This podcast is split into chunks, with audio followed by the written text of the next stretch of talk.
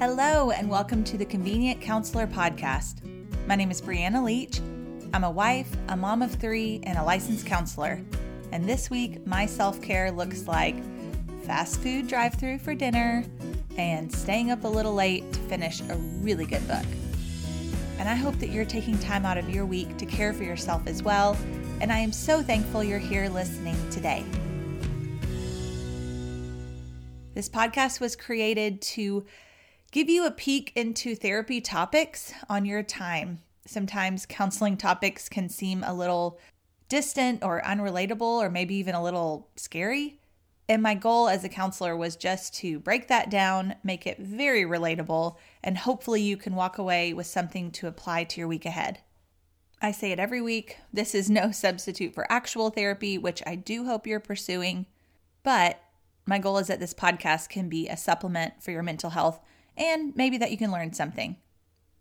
All right, let's jump into today's episode, which I have titled Name That Fear.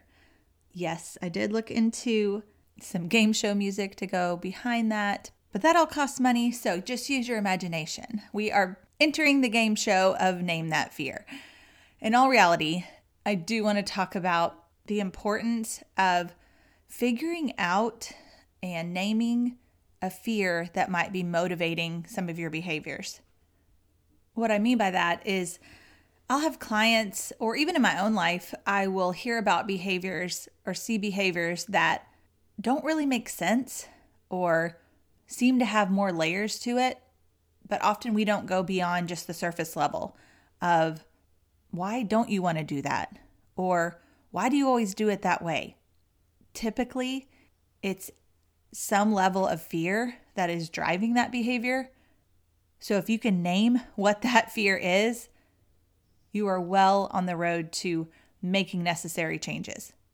As always, I can't present a concept without giving you an overload of examples, but today I do have a few for this because sometimes it's really easy to name a fear. So let's just say you don't like going to the dentist because the fear is it's going to hurt or they're going to tell me I have a cavity and I have to have another procedure, or I'm going to drool out my mouth and that's embarrassing, or even in my own life, I had a panic attack at a dentist's office because the mouth guard was too big and I was panicking that I couldn't swallow. It was a whole thing. So, situations like that, it might be a lot easier to name the fear. I don't like going to the dentist because I'm afraid it's going to hurt or I'm going to have a panic attack. And you know, I take panic attacks seriously. I'm not laughing them off. I'm just saying that's a very real fear for me. But what about fears that aren't as easily to place or to understand? Why do you wear the clothes that you wear? Maybe on a practical level, you name the fear of, I'm afraid of not being seasonally appropriate, which is definitely not a fear on my 11 year old's radar who wore shorts in the cold today. So, but really, Peel back a layer.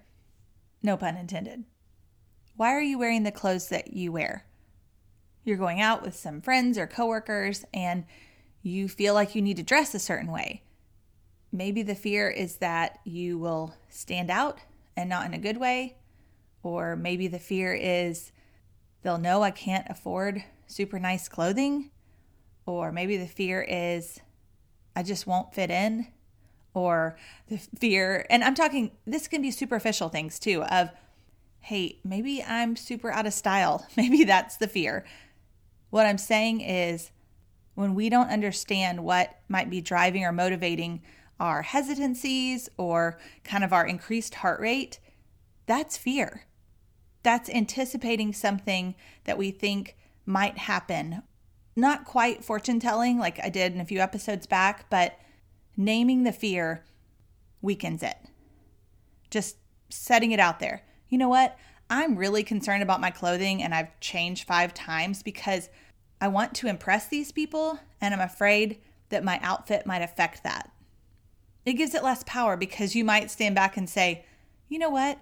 Just me being me is what they want. It's not my clothing. It's not what color my sweater is. And that's a very surface level one, but I want to ease into it. So, obvious would be more like the dentist. Clothing might be a more superficial one of My fear is how others will perceive me. Let's take it a step deeper. When our children misbehave, if you have kids, this can be very impactful in the way you view yourself, in the way you enter situations or environments. Why does it bother us so much when our kids act up in public or even in our own homes? Name that fear. The fear is, I'm not doing a good enough job. The fear is, other people are going to judge the way I'm parenting my child. The fear is, I don't always know what I'm doing. What is it in your life? Peel back the layer a little bit of, man, this really bothers me when my kids do X, Y, and Z. Okay. The counselor and me would say, okay, why? What's really going on there? What's the fear of we're out in public, they act up. My fear is fill in the blank. What is it for you? And another example, whether you don't have kids or this is just another one that might apply to you, is saying no to a commitment, to an opportunity, to a social situation. If I say no, I'm afraid that fill in the blank. I'm afraid that I'll get kicked out of this organization. If I say no, I'm afraid I will be looked at as lazy. Or maybe if I say no, my fear is that it won't get done. So, naming the fear that is driving the behavior or this urgency to say yes to a lot of things, what is it? What is it for you?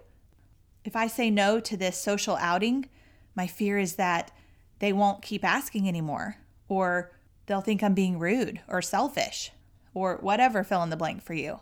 I think you might be getting the idea of name that fear. I'll give you one more example. And this one happens often with our spouses, friends, children, parents, basically anyone. But if I don't end that argument or get my point across, my fear is blank. If I don't finish that argument, he's not going to know where I stand. If I don't finish that argument, I'm not going to prove that I am right. If I don't get that last word, my fear is that things will just go unsaid. If we don't finish this argument, my fear is that we're just going to keep growing further and further apart. I hope you see that I'm painting the picture on both sides. It's not all about selfish gain. It's not about always putting yourself second and others before you. Fear is not a bad thing. Fear can be our friend because it protects us from certain situations or it warns us of something that could be dangerous. Debilitating fear, irrational fear, that's where the problems happen. But I don't want fear or anger to ever get thrown out the window because we need these emotions. We need things that are naturally wired in us to protect us from nature, from certain environments. But the step that usually gets missed is naming the fear. When you feel a pause, when you feel a really strong, I need to do this, or I don't need to do this, or I'm afraid to do this, Name that fear. Name it because that weakens it or it gives it clarity. This is going to be a two part topic. So, right now, in the week ahead, I want you to focus on naming fears. When a situation pops up, when you say, Oh, I don't know if I want to do that, name the fear.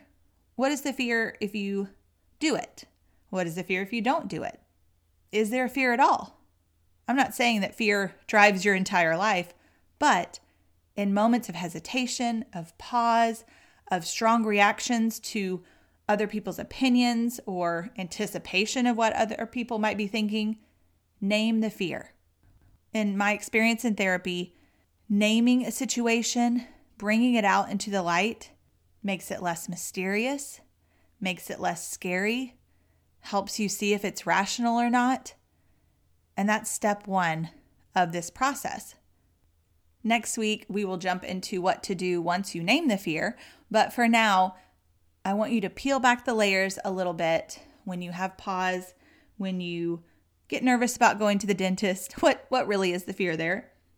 When you're hesitant about what you're going to wear or you're not sure if you even want to go in that social setting, you can name the fear. When our kids act up and we want to crawl into a hole, we can name what's the fear motivating that reaction. We can have a clear picture of if I say no to something, either what am I avoiding or what am I feeding? And then having the final say in an argument. If I don't finish this argument or this conversation, what is the fear? If I do finish it, what is the fear? We are layered, complicated, amazing people. And doing a little bit of self digging and naming things helps bring awareness to all the situations in our life. And you can help your spouse or help your kids or help your friends through situations too by just saying, name that fear. If you want to act, you know, like you're a sparkly game show host, that's even more fun of name that fear. But getting in the practice of doing that on a regular basis can be really helpful and empowering. If you have any questions, I would love to hear from you. You can reach out to me on social media, The Convenient Counselor, or on my website, convenientcounselor.com. But I really appreciate you listening today. And as always, you've got this and I'm cheering you on. See you next time.